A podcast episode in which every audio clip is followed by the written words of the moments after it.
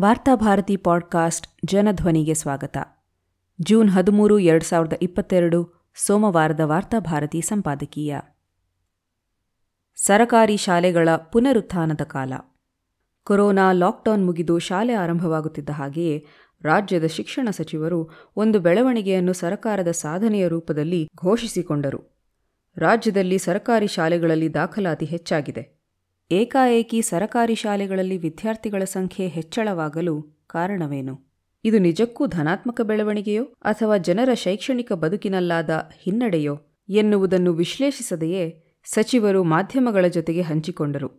ಏಕಾಏಕಿ ಪೋಷಕರು ಸರಕಾರಿ ಶಾಲೆಗಳಿಗೆ ತಮ್ಮ ಮಕ್ಕಳನ್ನು ಕಳುಹಿಸಲು ಮುಖ್ಯ ಕಾರಣ ಅವರ ಆರ್ಥಿಕ ಸ್ಥಿತಿಗತಿಯಲ್ಲಾದ ಹಿನ್ನಡೆ. ಒಂದೆಡೆ ಸರಕಾರಿ ಶಾಲೆಗಳಲ್ಲಿ ಕಲಿಯುತ್ತಿದ್ದ ಬಡ ಮಕ್ಕಳೆಲ್ಲ ಶಾಲೆ ತೊರೆದು ಜಮೀನ್ದಾರರ ತೋಟಗಳ ಜೀತದಾಳುಗಳಾಗಿ ಸೇರಿದ್ದರೆ, ಇತ್ತ ಖಾಸಗಿ ಶಾಲೆಗಳಲ್ಲಿ ಕಲಿಯುತ್ತಿದ್ದ ಮಧ್ಯಮ ವರ್ಗದ ವಿದ್ಯಾರ್ಥಿಗಳು ಆರ್ಥಿಕ ಕಾರಣಗಳಿಂದಾಗಿ ಖಾಸಗಿ ಶಾಲೆಗಳನ್ನು ತೊರೆದು ಸರಕಾರಿ ಶಾಲೆಗಳನ್ನು ಸೇರಬೇಕಾದ ಸ್ಥಿತಿ ನಿರ್ಮಾಣವಾಯಿತು. ಸರಿ, ಕನಿಷ್ಠ ಈ ಸಂದರ್ಭವನ್ನಾದರೂ ಸರಕಾರ ಸರಕಾರಿ ಶಾಲೆಗಳನ್ನು ಉಳಿಸಿ ಬೆಳೆಸುವುದಕ್ಕೆ ಪೂರಕವಾಗಿ ಬಳಸಬಹುದಿತ್ತು. ಆದರೆ ಸರಕಾರಿ ಶಾಲೆಗಳನ್ನು ಅಭಿವೃದ್ಧಿಗೊಳಿಸುವುದು ಪಕ್ಕಕ್ಕಿರಲಿ. ಹಿಜಾಬ್ ಪಠ್ಯ ಪರಿಷ್ಕರಣೆಯ ಹೆಸರಿನಲ್ಲಿ ಸರಕಾರಿ ಶಾಲೆಗಳನ್ನು ಸರಕಾರ ಇನ್ನಷ್ಟು ಕುಲಗೆಡಿಸಿಬಿಟ್ಟಿದೆ. ಅನಿವಾರ್ಯ ಕಾರಣಗಳಿಂದ ಖಾಸಗಿ ಶಾಲೆ ತೊರೆದು ಸರಕಾರಿ ಶಾಲೆಗಳಿಗೆ ತಮ್ಮ ಮಕ್ಕಳನ್ನು ಸೇರಿಸಿದ ಪೋಷಕರು ಇದೀಗ ತಮ್ಮ ಮಕ್ಕಳ ಭವಿಷ್ಯದ ಬಗ್ಗೆ ತೀವ್ರ ಆತಂಕದಲ್ಲಿದ್ದಾರೆ.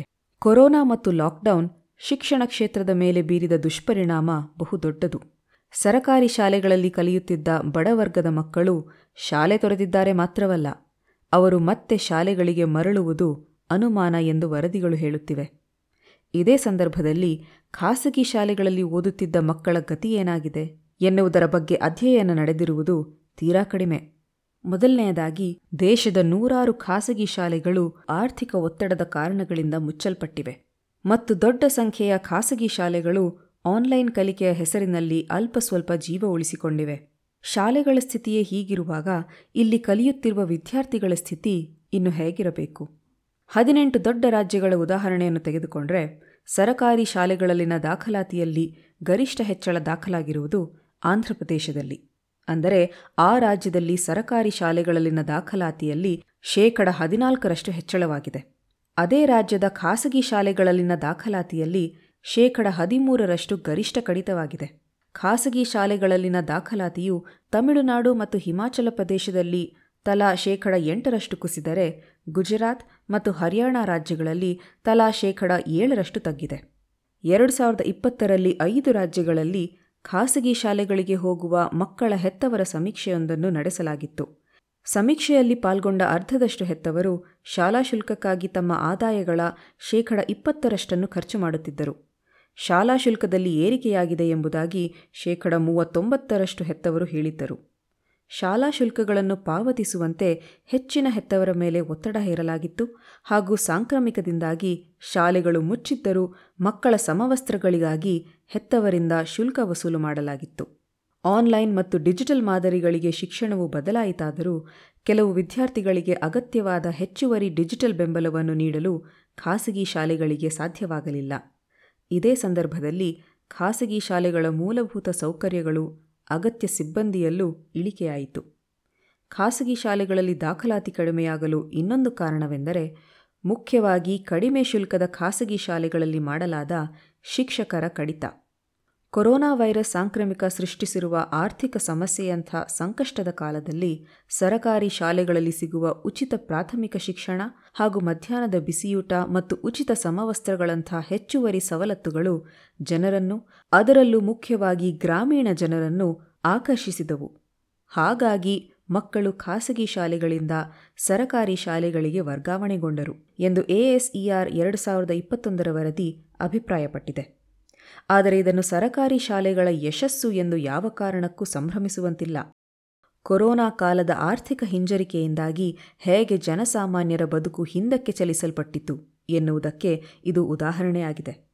ಖಾಸಗಿ ಶಾಲೆಗಳ ವಿದ್ಯಾರ್ಥಿ ದಾಖಲಾತಿಯಲ್ಲಿ ಇಳಿಕೆಯಾಗಿರುವುದು ಪ್ರಾಥಮಿಕ ಮತ್ತು ಪೂರ್ವ ಪ್ರಾಥಮಿಕ ಮಟ್ಟಗಳಲ್ಲಿ ಮಾತ್ರ.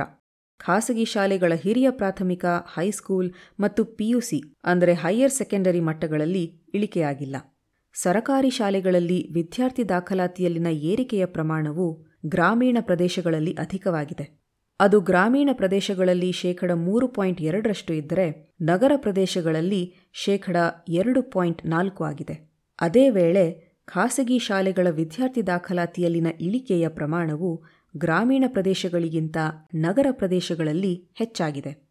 ತಾತ್ಕಾಲಿಕವಾಗಿ ಕಾರ್ಮಿಕರಾಗಿ ಕೆಲಸ ಮಾಡುತ್ತಿದ್ದವರು ಮತ್ತು ಸ್ವ ಉದ್ಯೋಗ ಮಾಡುತ್ತಿದ್ದವರ ಕುಟುಂಬಗಳು ನಗರ ಪ್ರದೇಶಗಳಿಂದ ಗ್ರಾಮೀಣ ಪ್ರದೇಶಗಳಿಗೆ ಹಿಂದಿರುಗಿದ್ದರಿಂದ ಇದು ಸಂಭವಿಸಿರಬಹುದು.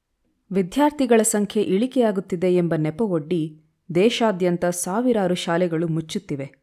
ಮುಂದೊಂದು ದಿನ ಖಾಸಗಿ ಶಾಲೆಗಳು ಜನರಿಗೆ ದುಬಾರಿಯಾಗಿ ಪರಿಣಮಿಸಿ ಅಲ್ಲಿಂದ ವಿದ್ಯಾರ್ಥಿಗಳು ಹೊರಬೀಳತೊಡಗಿದರೆ ಅವರನ್ನು ಮಡಿಲಿಗೆ ಹಾಕಿಕೊಳ್ಳಲು ಒಂದೇ ಒಂದು ಸರಕಾರಿ ಶಾಲೆಗಳು ನಮ್ಮ ಬಳಿ ಇರುವುದಿಲ್ಲ.